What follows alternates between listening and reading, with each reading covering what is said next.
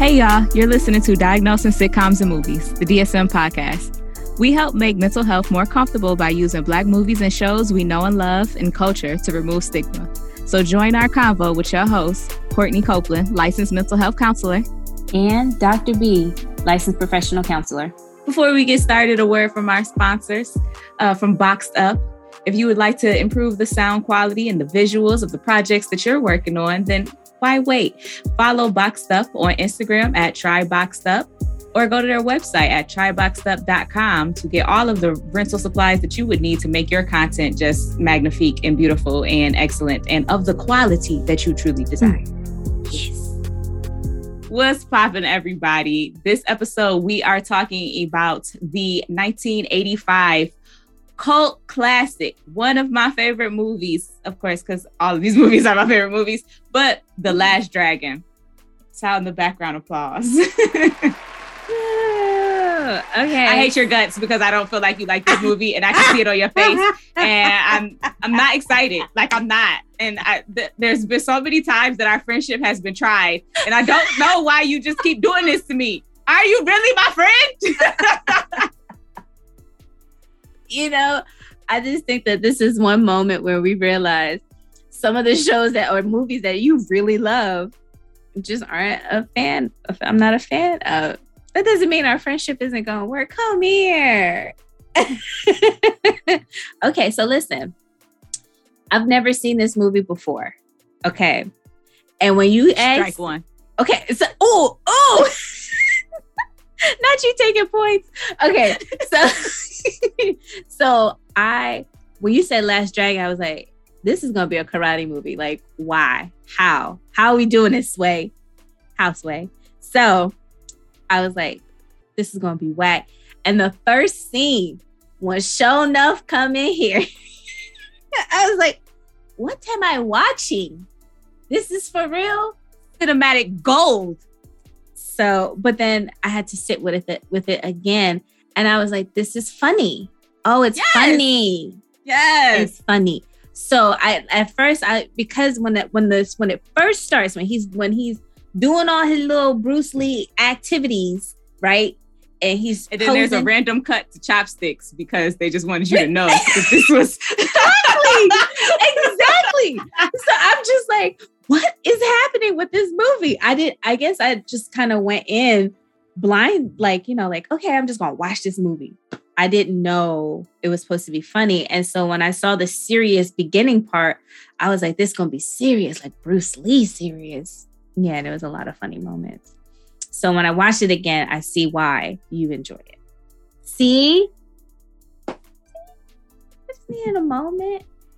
Okay. I feel better because I was I was nervous. I didn't know how this was going to go. See, and I think when I that first mute like movie theater scene, I had to put on my funny hat and then I realized how much it was funny. So first things first.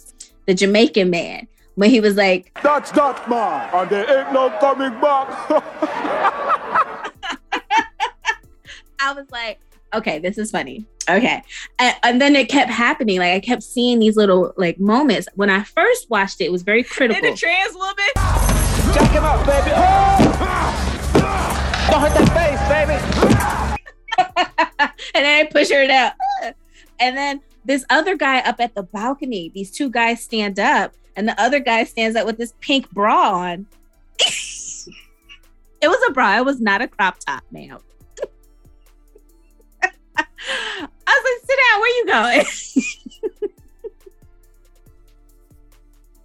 You're like, coming got up fast. Okay, put them titties out.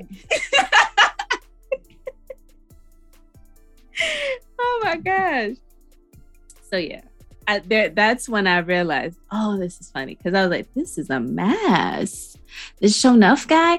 And okay, so Show Nuff did come too many times with fucking shoulder pads. Like he was a football player. Okay. I have an issue with costume design. Maybe I was like, well, maybe those are like sparring pads for his martial arts. So he just stays ready. You stay ready, you got to get ready. Because why else would you explain these pads on but with Converse? I'm so confused. Exactly. I was so confused. To the allure, the aura that is Show Nuff. But Show Nuff, he is the meanest. Show Nuff. Am I the prettiest? Show Nuff. Am I the baddest mofo low down around this town? Show Nuff. Well, who am I? Show Nuff. Who am I? Bruh, this shit was hilarious. And then his lace front was laid with his little braids in the front. Okay, I just need me that wig because she was popping.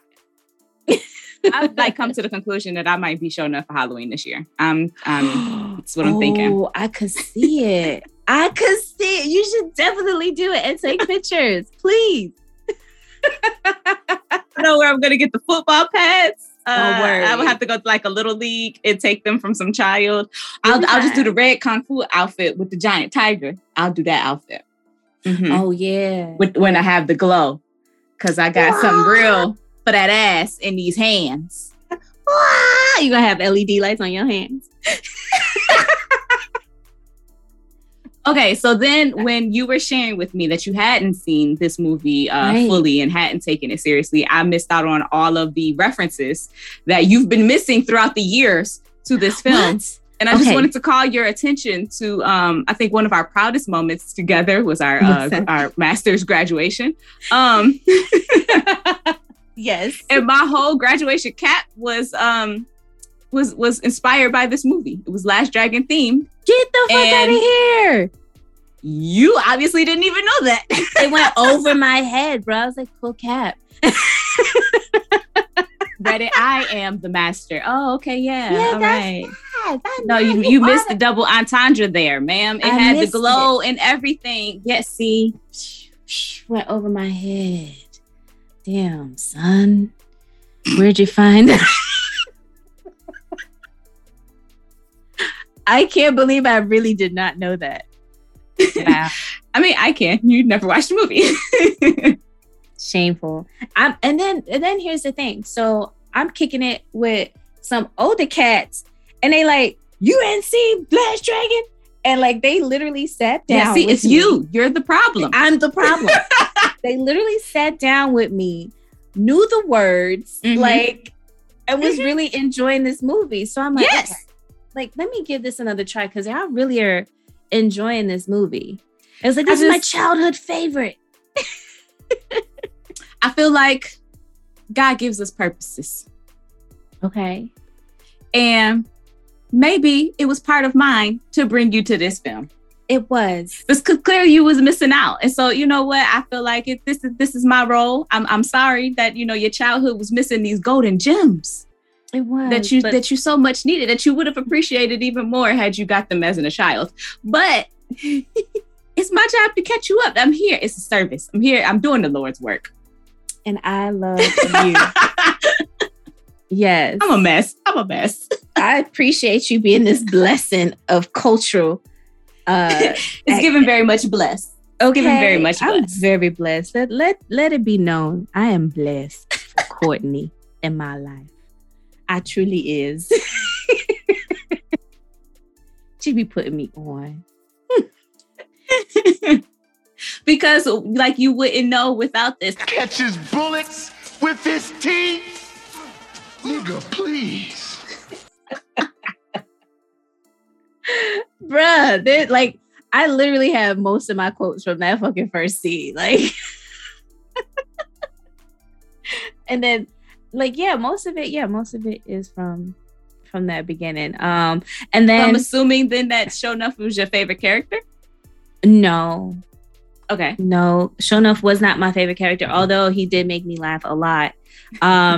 Richie was my favorite character. Richie deserves an Oscar. I feel like he acted was amazing. His ass up. He was amazing. He was spitting out them lines and with alliteration and everything. I'd have served that sucker with a super alienation of affection.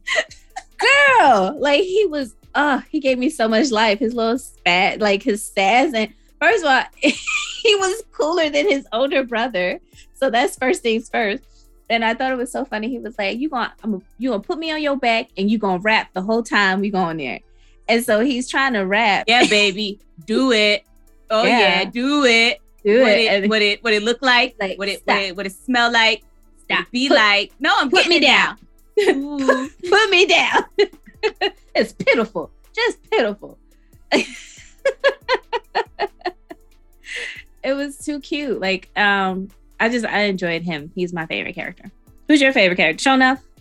It's between Richie and Bruce Leroy. I love Bruce Leroy. He was just so innocent and so sweet and so cute. And I just love Taimak. And I found out like later in life that I knew like his niece went to school with his niece, and she just said it like it was nothing. And I'm like, your fucking uncle is Bruce Leroy? And she's like, yeah, no, that's my Uncle Taimak. And, you know, like it was, you know, Thursday. And I'm like, yeah, I mean. And meanwhile, my brain is exploding through my ears. You were in love. I mean, I'm not going to lie. Bruce Leroy's body was banging. I was like, yes, you work out. And remember, I've seen this movie as a child, and he's only supposed to be a teenager in this film. So, like, so you was crushing hard on him. I knew you like them older men too, girl. I know. I seen you. Oh yeah, grown man crushes. I love them. Yes, you got so many. I need to find some. Not in real life though. Like, you don't come to me if you. Mm-mm. Oh, so I'm just putting that out there. But if you owe, don't come over here. What another character that I did like, who was funny? I don't think I really liked the character. I just thought she was hilarious. Was the girlfriend Angie? Angie, you want to test drive? Oh yes, she was so stupid. Well, no, she was cute. I found him. She was. Body oil roller skates. I loved it. I was like, body oil roller skates. What is she singing? What is this? And like her mannerisms were so cute and funny. Like when she was going to cry, she started crying like, don't bug me. Fix your face. Bruh, that's the line. And then, but she got him all the way together when she said, you're nothing but a misguided midget asshole with dreams of ruling the world. Mm-hmm. Yeah, also from Kew Gardens and also getting by on my tits. I said, girl, you better tell him. I didn't see her as a person to take up for herself, but she sure did. I was like, go girl. Yes. Mm-hmm. I talk about that a little bit in my diagnosis. Oh, okay. So yeah, we got to get into that soon, but and then one of my quotes was from the three guys who he kept going to, thinking he could get to the master. Saki yaki saki su, saki to me, I saki to you. I was jamming with that. I was like, I can't wait to go to the Japanese hibachi spot and be like, saki to me. And they are gonna look at you like you're crazy. I know where it came from. But when he was like, yeah, coolie, kiss my Converse. I was like, how do they define coolie at this time? What is the definition of coolie? I was wanting to know that because I was really, it was used so regularly. Yeah. And I thought like I was pretty good on 80s slang. Lingo. But clearly no. I have no idea. I have no help here. Why kissing Converse was such a, just a like sakimata. I don't know why they were just throwing it out like that and making people like actually like showing up really made this dude bend down. And kiss it was just, I don't know. Well, I need to definitely get me a new pair of Converse. And then as soon as I do, and people comment on my shoes, I'll be like, kiss my Converse. Maybe I shouldn't, because that's not a nice thing, it sounds like. But anyway, so again, all things that you would not be able to do had you not had seen the movie. You're welcome. Thank you. Like, thank you. But with all of the things that we're saying, like with the 80s, with the movie is very much set in its time. There are lots of musical points, musical numbers. This is not just The Last Dragon. It is Barry Gordy's Last Dragon, whom often discuss on this podcast for his pimpish ways. But This was off of the heels of the successes that they had with the different films that they had already done with the involvement with Lady Sings the Blues and putting out The Wiz. And this was during where Motown was starting to experience a little bit of decline. Our artists weren't happy with deals. They were starting to catch on that they were being pimped. And this was a way, you know, flip that money a little bit. And so Barry Gordy also had the envision. This was his dream that DeBarge was going to save the record label by being the new Jackson 5. And it just didn't catch, you know, crack. Didn't help very much. I love the DeBarges, but they struggled. And so with all of that happening, it basically was like, okay, DeBarge, we're going to make this movie. And DeBarge, like Rhythm of the Night is going to be all through it. We're going to show like almost the entire DeBarge Rhythm of the Night video in this film because we need these guys to pop. Yes, but I was jamming. I was like, but it's so bad that DeBarge is actually in the trailer, like not just the song, the actual. So they make it seem like he's partially in the movie? Played. The video for the song is partially played throughout the trailer. DeBarge was gonna pop. Okay, they put their money into it, and so when it didn't, so didn't the record label. But sucks to suck, man. That is why the film is so musically based. Why it does have so many different musical points in it. I mean, can you consider it a musical?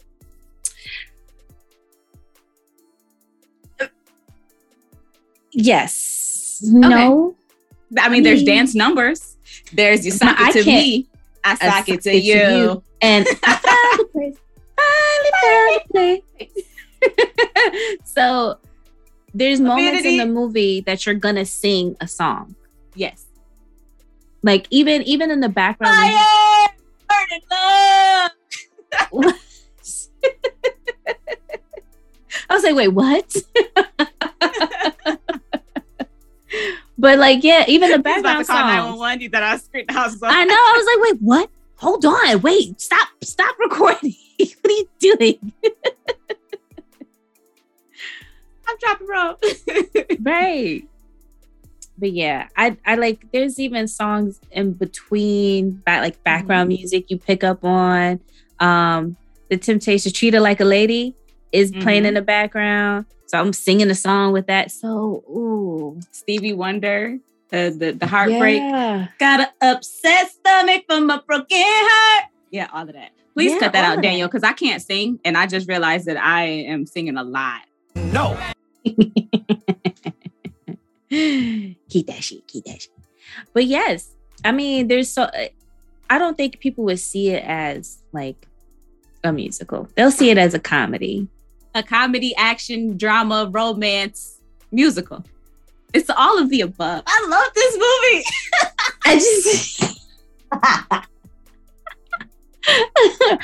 I mean, yeah, it's great. It's wonderful. I loved it. Okay, I'm sorry. But I guess my last real quote. Swish, sure enough, refuses the money from Eddie Arcadian and says, just get that punk to the designated place at the designated time, and I will gladly designate his ass for dismemberment. Designate that part, somebody's ass. I designate you for this beatdown. Like, what? So that annoying. Man was saying no lies. What gladly designate his ass. That's what I'm gonna say. I just don't be having the lines when I need them, man. Shit. Keep a notebook. That's so great. Open up your phone, you know, your notes app, and then be like, "Hold on, I got a perfect line for you. Just wait. You want to designate it? Wait, hold on. Designate it." Because you know I still don't be getting the quotes right, even though I write them out. It's okay. I'm going to get it together one day. This is designated dismemberment. Wait, that ain't it. Hold on. Ain't it. Hold on, wait. Wait, don't go away. Stay right there. I'm cussing you out. And that's one thing I really admire about you is like, you have all these lines in your head, no problem. It's like useless information. I just store so much. I love it. I wish I could have that in my head. Just spit them all random. You be doing that to me all the time. And I'd be like, that's funny. Where'd you get that from?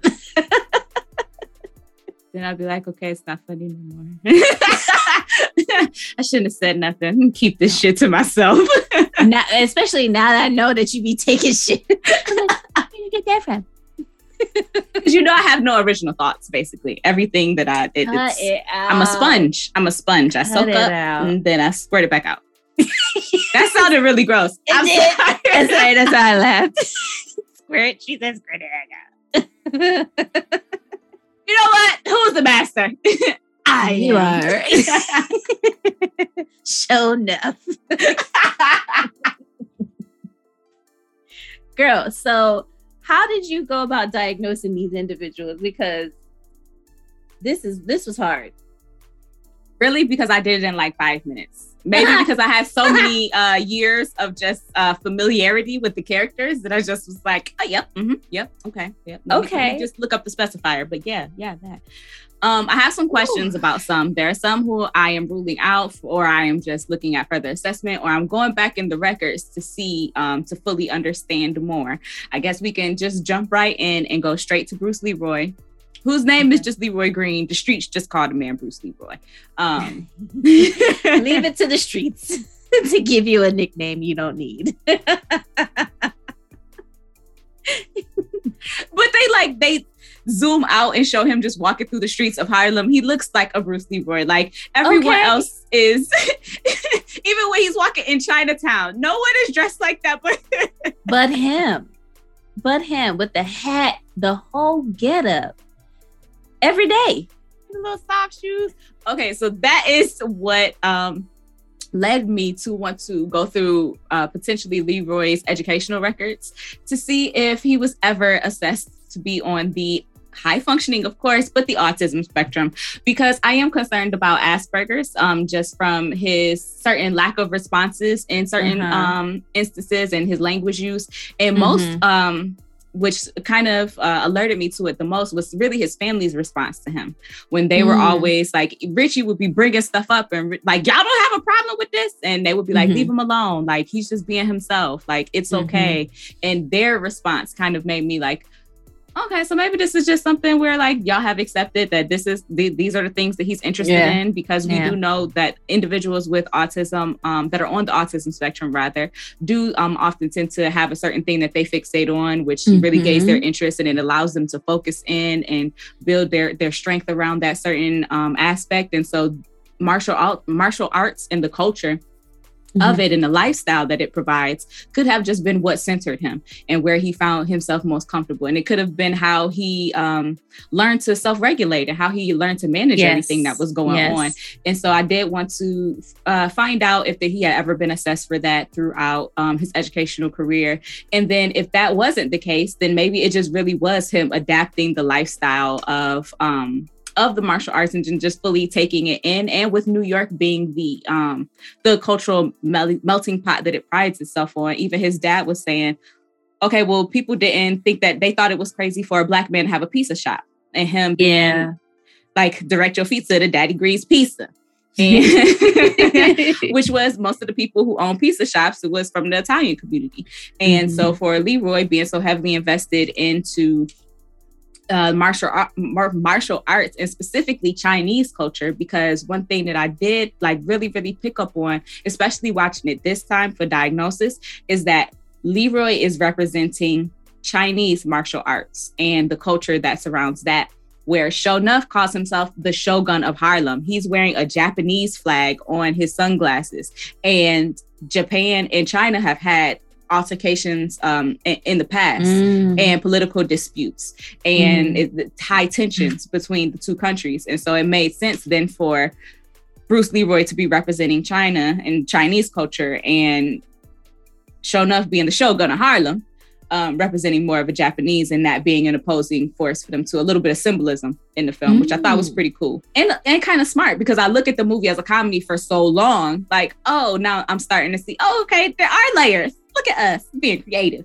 So that was cool to pick up on. But yeah, so I would like to, my diagnosis, I guess, is assessing further for potential Asperger's, which is now just autism spectrum disorder. Yeah. So I agree with a lot of what you said as far as his behavior. I remember saying to myself, like, his relationship with Laura kind of seemed off. Like, it was like, is she older than him? It, like, because of how he acted, it was like, she's that much older than him. And then as a older woman, like, what, like, I could not even see how he was attractive in that way. Like, he, like you said, he was cute. But she was really excited to see him, especially at the end. I would love to show you some moves, Leroy. I know. I was like, wait a second. She was mad she couldn't show him how to get to his glow. It's a lot, Bruce. Right. She was so disappointed. So, but in her outfit that matched. Yo, she was really digging Leroy. She went and put on her outfit for the occasion. She did. She had to have edited that whole video together, the montage of Bruce Lee films with the transitions aligned with the music. Like, that's some serious crush for you to do that for a man that you really don't know. That you don't know. Like, but he did save her life. Okay. Yes, after she rolled past in her tents with no windows, because as a celebrity, what celebrity has a limo with no tents on the windows at all? Like, you could fully see into the limo when they first caught eyes. Okay. You really wanted to make sure somebody could get at you. Yeah, this job did not care about her security, and it's an issue for me. They did not! Several different times. I was like, hold up. Y'all just want to disregard that this girl was all up in a whole situation. You talking about you look a mess, bitch. What? But I was just kidnapped, and you're worried about me being late. Exactly. And my hair not being done. And I look, okay, cool, whatever. Okay, go back to Bruce Leroy. I'm sorry. So Bruce Leroy. She was even in the picture because of how she was just crushing on him. And I was like, is this age appropriate? But then also, as far as his behaviors, the only thing that I thought of, like, instantly was obsessive personality disorder, because he was obsessive about the martial art. But other than that, like, there was nothing else that came to mind. But now that you bring up autism, I'm like, that's something to consider. And even if he's not on the spectrum, I don't feel like there's anything else that really is, like, there's nothing that's seriously causing him impairment in his life. So aside from diagnosing if he is on the spectrum or is not, then, there's that. But here's the thing. I probably wouldn't diagnose him with anything. The only reason why I would say obsessive compulsive personality disorder was his, even though Ty was trying to teach him, like, or the teacher, is his name Ty, the teacher, the instructor, the master he was learning under. Oh, okay, yeah. Like his sensei, I don't know the sensei's name. Yeah, they have it as Ty.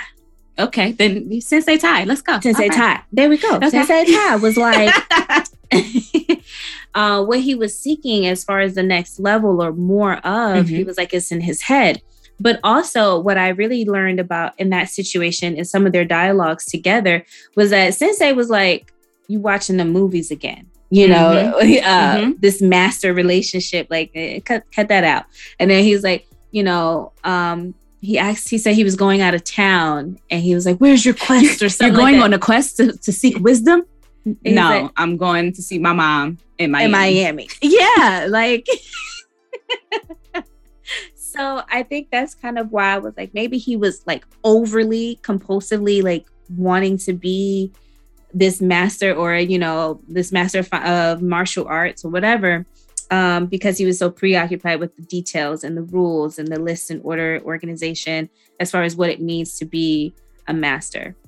I considered that diagnosis as well, but I felt like it wasn't to the point where he was missing the point of the opportunity. He still was able to complete things to like efficiency. He still was able to, get certain stuff where the actual meaning behind it wasn't lost.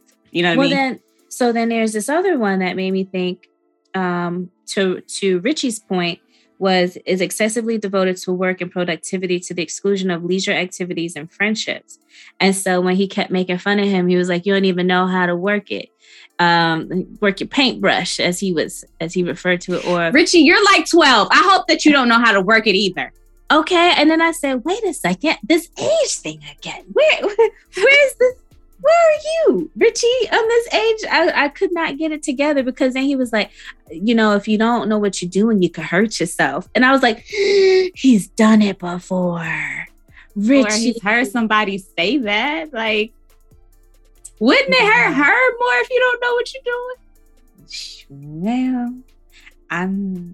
Well, yeah, that's it. So, yeah. So you have to have four or more of the criteria. I can only see him fitting maybe one or two.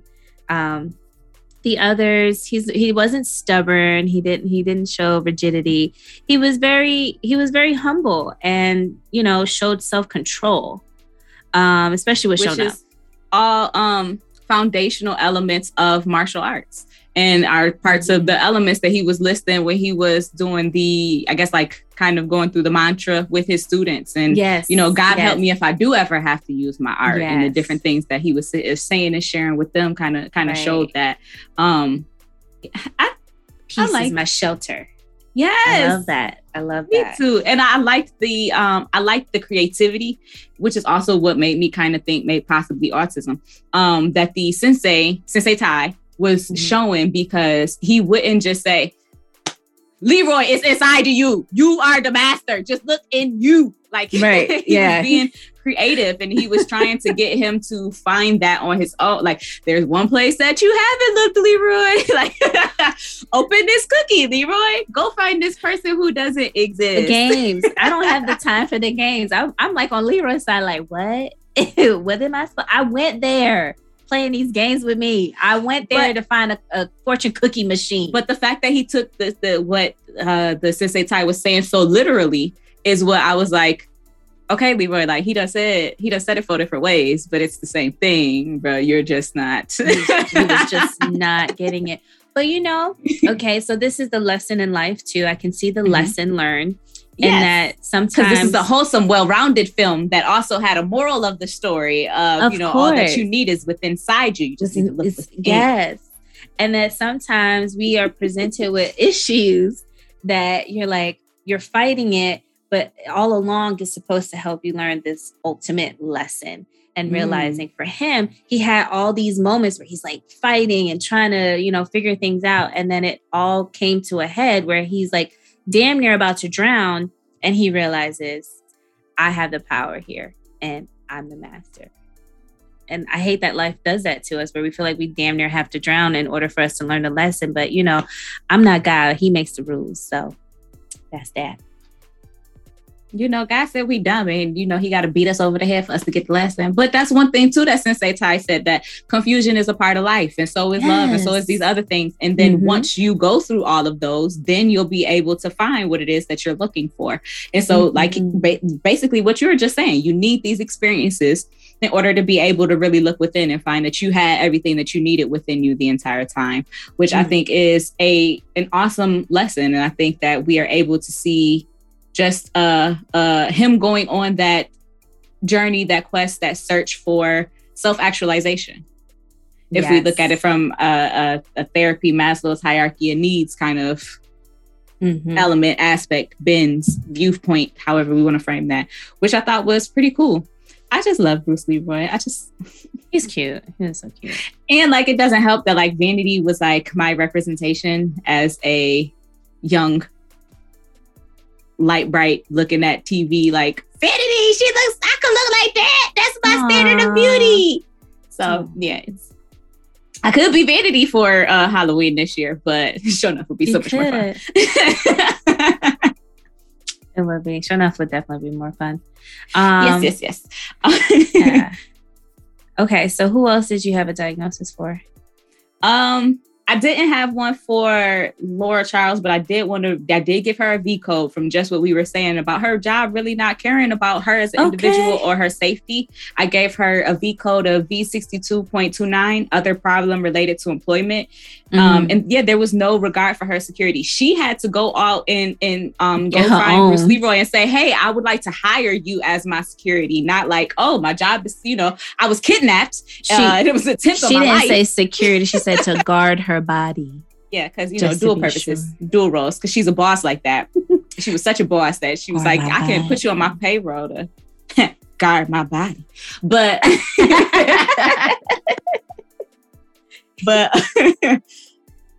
the studio had no security for her. The multiple people were able to access the studio at various points in time, including Richie. Yes. Including Richie and his friends and Eddie Arcadian and just... I didn't understand that. Rock was Big Ass was just able to walk on in on his own, but certain doors were locked, but not all.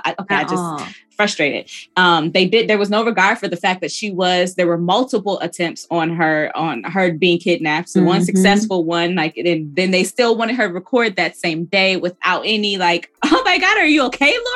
Okay. Laura, where have you been? Oh my God, you look a mess. I don't have my tools. Let me just touch your hair, because he really wasn't doing nothing to it. Nothing. Fluffing it. It was like, was it supposed to be big? Is that why you try to make it bigger? Is there dents in it? And then William H. Macy is basically sacrificing her. Like, if you don't meet with this guy, he's going to slit my throat. So you want me to meet with somebody that you're afraid is going to slit your throat. So what is he going to do to me? Okay.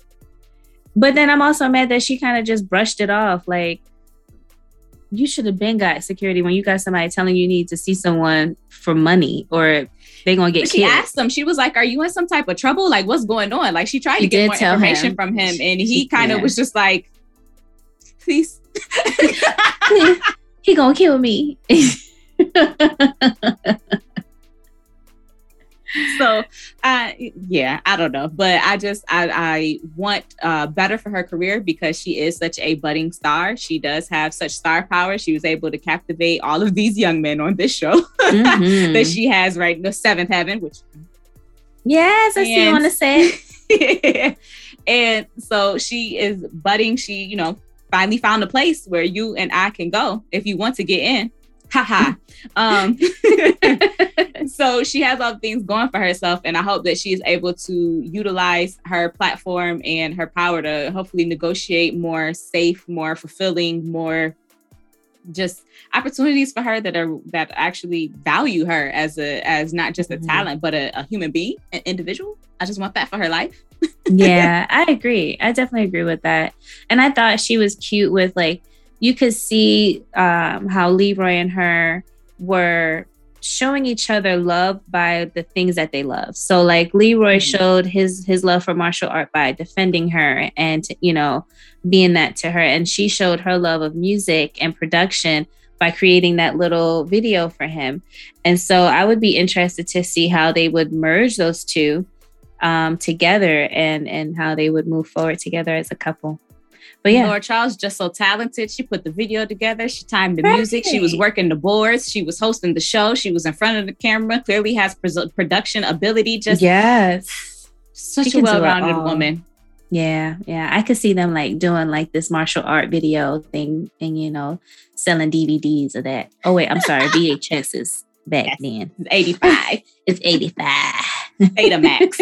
But the only thing that if I was working with Laura and Leroy as a couple, just wanting to make sure that they are establishing their expectations of their relationship in reality and not just the romanticized heroism in which it started with her being rescued and her continuously being rescued and saved by him. And him feeling like he has to continue to rescue her and save her. But then, so now that we're stable and our lives aren't in danger, what does our interaction look like? Is that constantly the roles that we're going to continue to play? Or what in a normal day, what are our roles? What is the expectation of our relationship? What does that look like? And as her career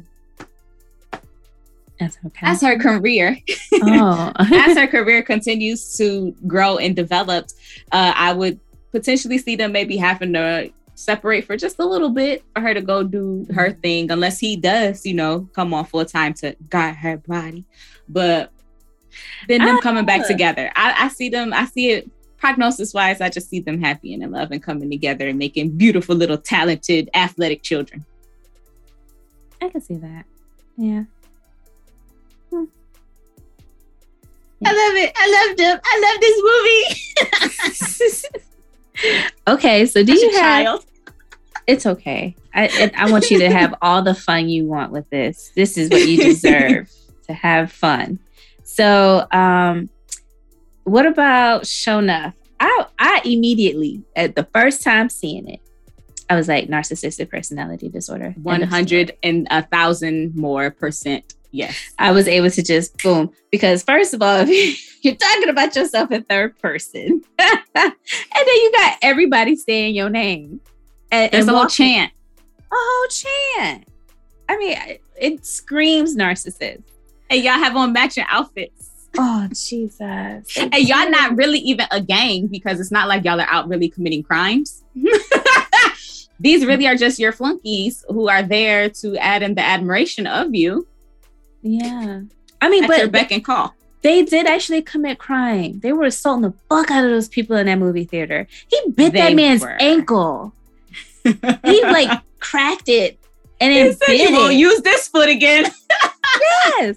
Took the man's hair and blew it at his girl. That was a crime. It was a crime. And they were physically, but I think they messed up Daddy Green's pizza shop.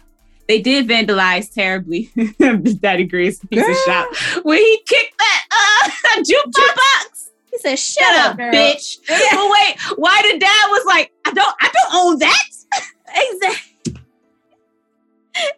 He was like, "That's not even mine. Why are you doing this to me?" Own that. Look up the shit I own because that's insured. I was so mad at that scene. And then they put Richie in the trash can. Mom was like, I'm about to throw something. Something at these. I'm throwing these pizza cartons. Get out. Mom was ready to fight. We see where Leroy got his warrior spirit from, because Richie got his warrior spirit. And Richie stayed yelling at somebody. Get off my woman. Stop. And then I said, get your hands off my woman. He was real. He was acting his ass off. Like, he was very just passionate. Gold. Just it was just that child, just a prodigy. But here's my thing: he had a lot of voice, but didn't have too much to back it up. Okay, so sure enough, they didn't have to put that man in the trash. I think that that's what I'm saying. Like, they weren't a necessarily gang where they were just committing random crimes.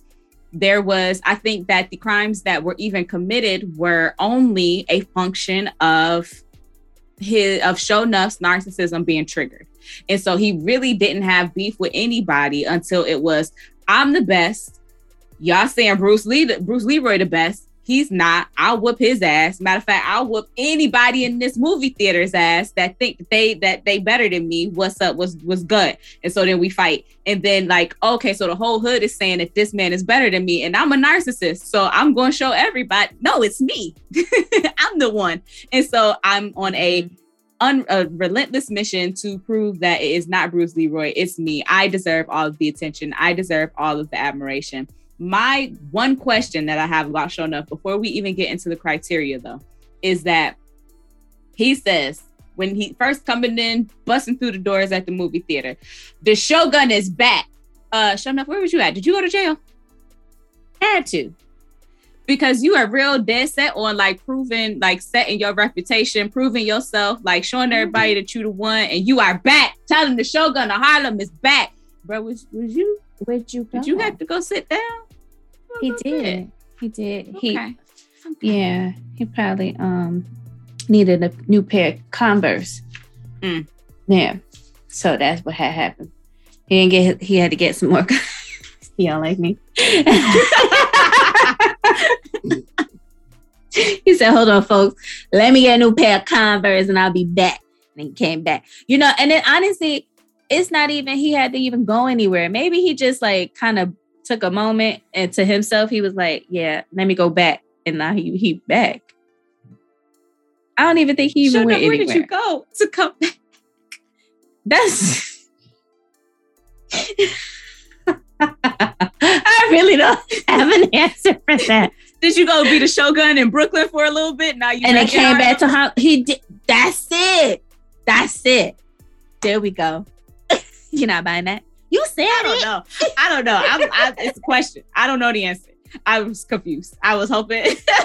Well, for our viewers, to share it with everyone. For our listeners, because we have viewers. Our listeners. For narcissistic personality disorder, I mean, honestly, Shonuff really hacks because he had every single everything criteria. I didn't even have to open the damn book when I saw him on that screen. So the first one is has a grandiose sense of self-importance. So we see that based off of that boom introduction. What's my name? The whole thing, the entourage is preoccupied with fantasies of unlimited success, power, brilliance, beauty, or ideal love. And so for him, unlimited success, I would say more power and beauty, because he knew he was fine. Am I the prettiest? He is the prettiest. Show enough. And then believes that he or she is special and unique and can only be the baddest mofo low down around this town. Okay, requires excessive admiration. Shona has a sense of entitlement. Listen, y'all, that's just criteria 5. This is shows, bro. Y'all gotta get up. This is shows, bro. Y'all gotta get seriously. So we only need 5 criteria, 5 or more. We already hit the 9. First 5. He meets all nine. Okay. Interpersonally exploitive. Takes advantage of others. He was willing to have the women in his group beat up. Get them, girls. Like, maybe you wish to fight one of the ladies. Right. Since you were, what'd he say? Limp wimp. Mm-hmm. Mm-hmm. Rude. What an insult. This limp wimp. Okay. And then the very last one, I didn't go through all of them, but shows arrogant, haughty behaviors or attitudes. I mean, his just whole demeanor was just arrogant. The shoulder pads, you know, just the shoulder pads. I couldn't get with it. And then he's sicking his flunkies on people. And the girl said, I would love to peel this banana. Shut up, lady. You want to kiss my fist? Shut up. Where you come from? Harlem. Okay. Makes sense now. But yeah. But if show, I guess much more serious. If show was my show enough, Mr. Nuff, as Eddie Arcadian called him. Mr. Nuff. If Mr. Nuff was my client, I think first I would have to really, I might only be seeing him in jail now because him and Eddie and Arcadian appeared to have been arrested at the end of the film. I would hope so.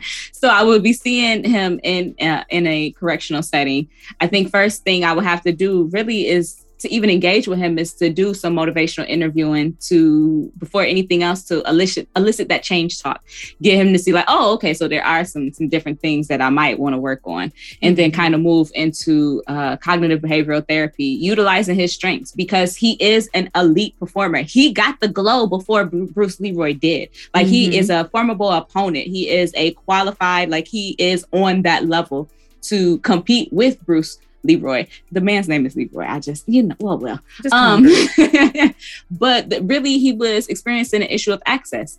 And so he didn't have access to competitive tournaments where he could really perform and compete and gain that title that he was looking for in a successful way because he was in underground fighting where you are, you know, building a reputation, but not really achieving accolades, which is something that is important to him because he does have this skill. And so he's, you know, it's okay for you to have confidence. We just see where that goes left. And then also it seems like he didn't have a quality instructor because there are, like, it reminded me very much so of Karate Kid, where the good instructor is giving good principles to the kids and then they perform that way. And the bad instructor is evil. Mm-hmm. And so he's giving these terrible, horrible morals and lessons to these children and teaching them the wrong way to use their art. And so I would really be interested in coupling and trying to see how I could integrate the foundational principles of martial art with the cognitive behavioral therapy. And so seeing like some of the, even if we are just using the principles of when to use your art, how to use your art, what are the grounding mechanisms that you use more normally, like, because he is an elite fighter.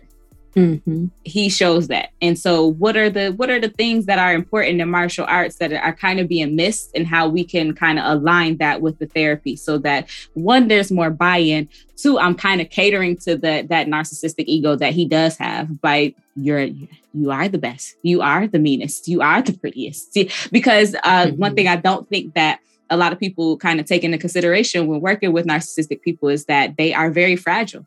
And so if you are just constantly countering those irrational beliefs that they have about themselves, they are either going to try to manipulate the situation by then flattering you so that they can get their way, or by disrespecting you and devaluing you so that you see that, and like because they're feeling attacked. They need the power. Right. Mm-hmm. And then you're just engaging in a power struggle as opposed to really getting any work done, which is the last thing that you want to do with a narcissist, because I'm gaining skill, but I'm not skilled enough to get into a power struggle with a narcissist. That's this. And who has the energy for why?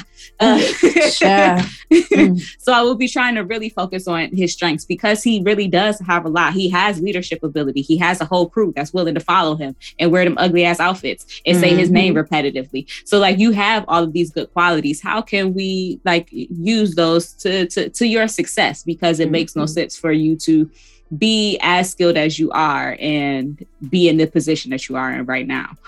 Even though I think that he's okay, because he definitely said, keep your money, just get him to the designated place at the designated time, so I can designate his ass for dismemberment. But he just wanted definitely to just, I still think that using, coming from a skills-based approach, using cognitive behavioral therapy after eliciting some change, talk through motivational interviewing would be the route that I would want to take with him. And I think that the prognosis would be, it'd be fair. It wouldn't be great. It wouldn't be great, but it'd be fair. Understandable. Measurable goals. I would be very specific goal attainment. What are these certain things we want to work on? Because we're not going to change sure enough, because he's the baddest mofo low down around this time. He is the baddest. Listen, okay? You better know. Sure enough. I agree. I agree with everything you said, especially with his struggles with power and trying to use, some of that to kind of feed in the martial arts part of it, at least to feed in with the treatment, I think is brilliant. And I would do the same too. Great. Ooh, moving on. I diagnosed Richie with little man syndrome. I have no real clinical diagnosis for him because I think that I myself personally would need supervision if Richie was my client. Why? Because I think I would have difficulty framing his mild erotomatic delusions with his love with Laurel Charles. I would have problems. I would struggle with that being problematic because of my own, in my mind, I've fully been in relationships with Chris Brown, Carmelo Anthony, and Michael B. Jordan. So I would just be like, this is a childhood crush. That's normal. Mm-hmm. Yeah. Right? Isn't it? It's normal. I snuck through the back of the Coliseum to try to meet Chris Brown. It's happened. Yeah, we all do it. Which is why we need supervision. And so other than that, I did feel like without intervention, it potentially turned into one of our other made-up diagnosis that we have for our fake future DSM that we're going to put out, that we got from Belly as PhD, because he was kind of player hating. And but his feelings was hurt. But I think that this experience actually was the intervention for him, because it also changed his relationship that he was having with Leroy, because he went from, he's not a cornball, he's my brother. Yeah. He's the master. Right? So, yeah. Before that, I was thinking like, okay, VCO, sibling relational problem. But I think this was actually the intervention for him. And so we can say, okay, I don't see PhD fully developing with him. Mm-hmm. I do not see, there still will be some, some sibling issues, probably potentially some sibling rivalry continuing to happen. But I don't see that as a real relational problem anymore. Just little man syndrome. Yeah. And it's like, I feel like I said, he has a lot of like, don't touch my woman, type of energy. And he was really convincing. And that's why I feel like Eddie, just laughed at him. Because the second time I saw it, I laughed too. Because he was just so, and it's like, what you going to do? He said, Leroy was doing good till he got the drop on me. Then that means that you weren't doing good because he got the drop on you. He got the drop on you. So you're just going to stay in this cage. He did the little kick thing with the other guy, got him down real good, that worked. Okay, so was the other guy wearing a metal cup? What was that? I feel like it's thing. Yeah, he was like, was he in Vietnam? What happened to this man? All right, like for you to think to put something metal right there. I mean, now that you think about it, that might be a good defense. I guess. No. But it really did it with me was the pop locking out of the ropes. Well, out of the ropes. That's what it I said, stop it. I literally said, stop it. I was like, stop. Well, I tell you, I holler every time I see that. It's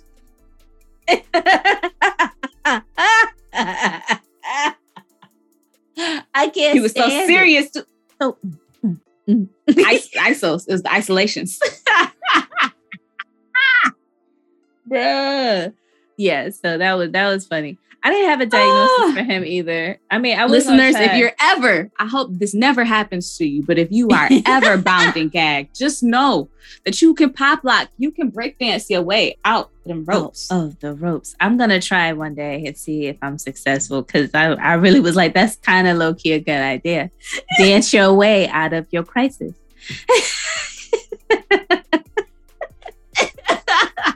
Just dance. That reminds me of the Power Rangers, and the Black Ranger's only ability was dancing. Like that's our only superpower. You know what? I'll take it. Shoot, let me pop lock and chop you in your throat. How about that?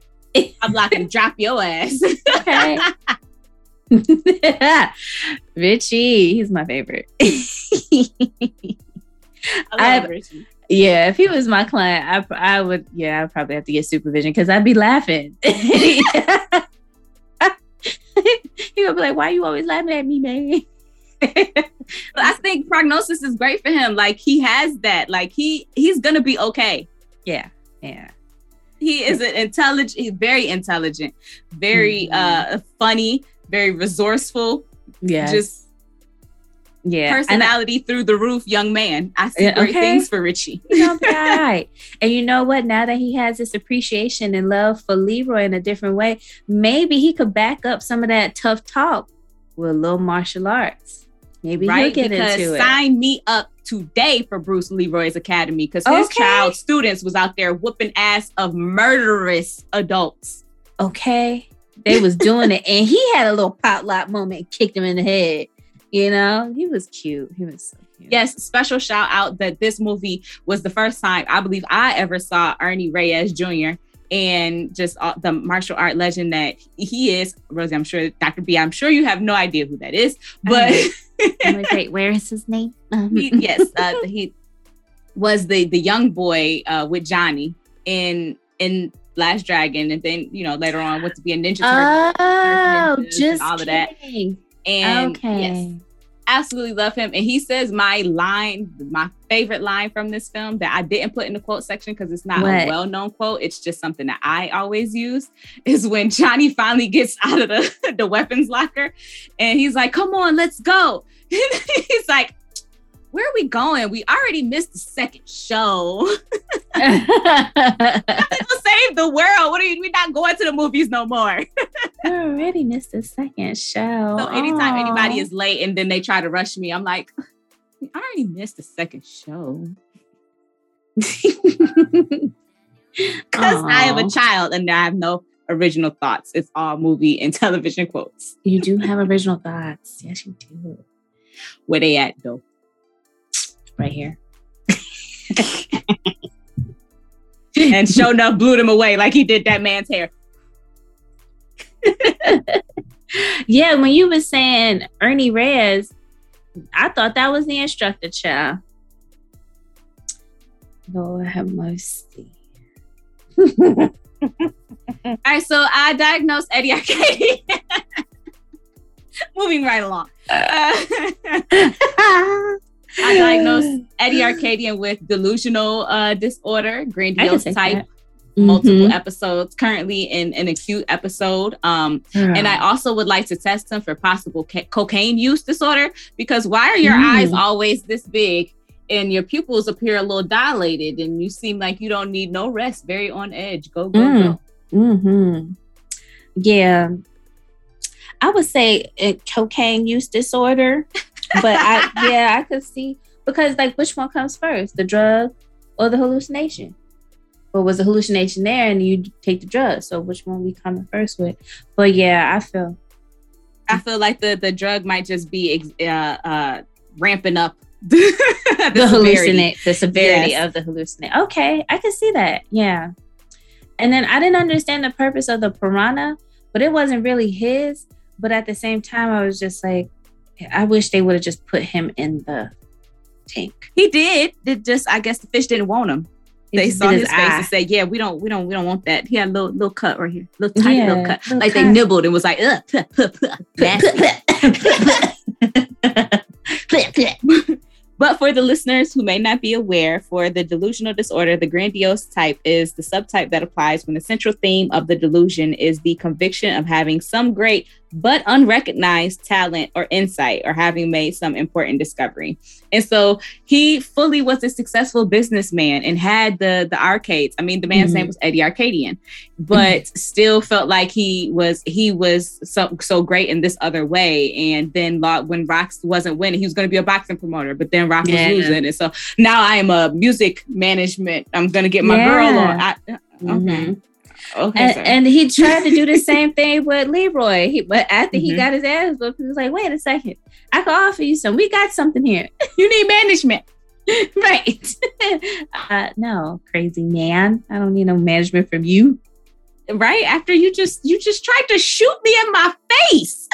For real. Caught it with my teeth, though. I got it like that. But like the heat of the bullet alone should have like melted all of it. I just don't get it. Why they play so much? Why you play so much? Yeah, please. Exactly. Nigga, please. And then for him to turn around talking about, please. Got it. It's right here. Nigga, please. Get up. I'm sorry. We're talking about Eddie Arcadian. We are. And so I think, though, I was confused. So with his delusion, I was like, he is a little bit of a masochist as well, because he doesn't just want to shoot Leroy to begin with. And when Rock tries to just pull out the gun and shoot him, he was like, "No, all the time, money, energy I spent, you're not about to waste that." And then, but it was okay for him to shoot later on, but he wanted to, like, he wanted to see Leroy suffer. He wanted him to get beat up. He wanted to watch it. Like, almost like it was like SVU, sexually arousing him type. Because he left Laura, who is his cap. Like, that's your bargaining chip. That's your captive. You're leaving her and getting closer, and your eyes is getting more bigger as you look into what's like him and Shona fighting, and you getting so excited. You're coming closer.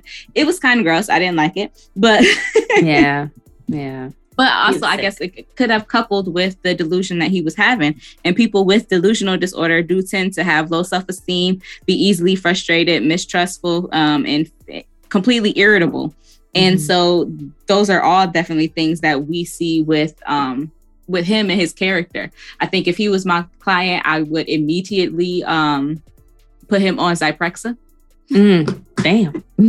Straight like that. And then because he's receiving treatment in prison, because he's in jail, and you know the white privilege of it all. When officers showed up, "Oh, officers, where have you been? I'd like to report a mugging. Me and my associate, Mr. Nuff, we were attacked." Oh, right. Yes. Yes, you were. Mm-hmm. Okay. We have like a busload of small children who said that y'all were, you know, attacking them. They called our department in fear for their lives. Mm-hmm. Okay, so I think working with him though, like clinically wise, after medicating him with Zyprexa, I would also do a lot of like reality testing just to make sure like, where you at, bruh? What's going on? And then potentially either use reality therapy to kind of figure out exactly what are your wants, what is your quality world, what are you doing to achieve those certain things, or if not reality therapy, then using ACT, which is acceptance commitment, because there's a lot of psychological inflexibility happening there. And so we would want to try to counter some of those delusions by improving his the flexibility there. It's being less rigid in his thinking so that we can kind of work back towards what's actually really happening in the real world around you. Yeah.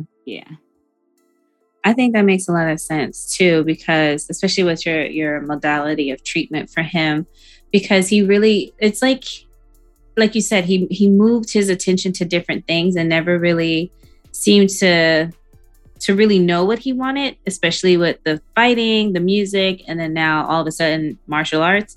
But then, you know, also, like you said, like it almost seemed as if the only reason why he went back after Leroy wasn't necessarily to get Laura or to even have the music opportunity. It was like he wanted to set up Leroy so that he could have a chance to get back at him. That's what it feels like the other couple times they have their interaction, because it makes no other sense for him to continue to want to see Leroy die, basically. And crazy. Enjoy it so much. Okay, I just there. I think that Rock, I diagnosed with dependent personality disorder. Mm-hmm. I felt like with him, his inability to even say no and just make his own decisions, and like, I definitely diagnosed him with that. I think if he. Yeah. Okay. I can see that. Absolutely. What about Angela? I know we mentioned her briefly in the beginning. So what's your diagnosis for her? I did not give her a full diagnosis. I just gave her a something that we would consider other area for treatment. And that would be 995.82, spouse or partner abuse, psychological confirmed subsequent encounter. She does, as we see, get the ability and the freedom of leaving the relationship. I kind of hoped that her and Johnny was going to hook up. They had a little moment there, but then I was like, Johnny's a teenager. This is a fully grown woman. Maybe that's not a good idea. But we do see her with the ability to get out of that relationship, and it will hopefully be able to be sustained, and she can be safe with that decision because Eddie Arcanian is going to prison, so she won't necessarily have to worry about that as she kind of restarts her new life. But she was definitely a victim of some abuse, some spouse partner abuse there.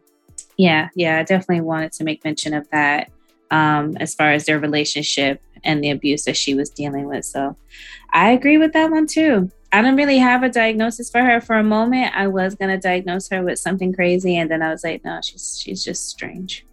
Yeah, I don't even know, like, if, like, for Rock, definitely I will want to work on assertiveness training with him, because it doesn't seem like he knows how to respond in an assertive way. He only knows passive or aggressive. He doesn't know the in-between of figuring that out. But for her, I don't even know if I would see her as a client, because it doesn't seem like she is...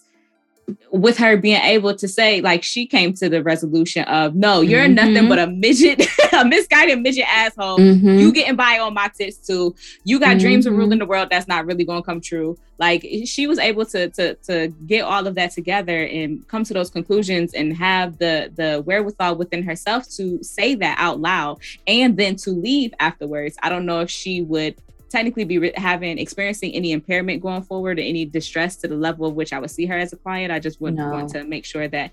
But with like, she was going above and beyond even when she was trying to just be a singer. She was going to elocution classes. Like, so it does seem like she is willing to invest in herself so that even if the singing career isn't the one that goes off for her, she is willing to do other things. She can create a career and be successful in some other ways of living her life. And so I have good prognosis. I have great prognosis for Angie. I see great things for her once she gets back to Kew Gardens and gets around more supports and people who actually love and appreciate her. Yeah, absolutely. I could see her being like this, like art teacher or some type of creative coach, like person that gets people to be creative. Because her little outfit was really creative, especially the taxi one. I was like, she got a little creativity to her. I mean, maybe not for herself, but maybe she can help others, you know, express themselves creatively the way she was. Stay in New York, do costume design. Because if she was making those things herself, then wow. Right? So the design with all those cutouts, like that's so much work. It is. And so for her to do that, if that was her work, then I would say that her prognosis as far as like her career would seem as if she would, you know, take off and go that route of like helping people find their voice and find. And she said she's going to elocution class. Yes. And so, you know, finding her voice and that and being able to speak, I think might help with that too. But I think that may have helped her. Yeah, we see her find her voice in that moment. Yeah. We see her be able to express herself in a very profound way in that moment, which we don't see her character be able to do. Like, this man told you he was about to go kill some people, and you like, well, Eddie, it's me. I'm tired. I don't want to do this no more. Like, okay, girl. But yeah. So I think that's all of the diagnosis that I have. Just wanted to... What? Hey, my man, what it look like? Hey, my man, what it look like? Hey, my man. He goes in and uses his real bunch of, hey, my man, what it look like? He had to gauge it to make sure he wasn't too high, too low. But still. I just love this movie. I love everything. It was a good movie. I'm glad I watched it again and gave it another chance. And like I said, I didn't look into it. You told me the movie we was gonna watch, and I was like, okay, let's just watch it. And I was like, the fuck? So now that I mean, maybe this is a thing. Like each time one of us suggests a movie that the other one hasn't fully, like, really, you know, really dug into, we should just go watch the trailer first. We should watch the trailer first.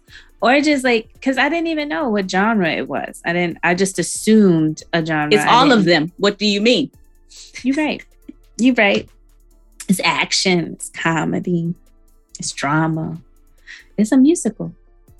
It is. And I would like to suggest that anyone who is listening, there is a rendition of The Glow, which is an awesome song, but there is a new one by Victoria Monet that if you need something to add to your playlist, go ahead and put that on there. Because when you reach the highest level, the mind, body, and soul must be one. Monet. What's the title of it again? The Glow. Okay. All right. Make sure y'all look that up now. Okay. Leave us a message and let us know you found it. How else would you went to your New York accent? You went straight because that was it. The movie. You went, okay. You went heavy. Yeah. Right. I went heavy. Okay.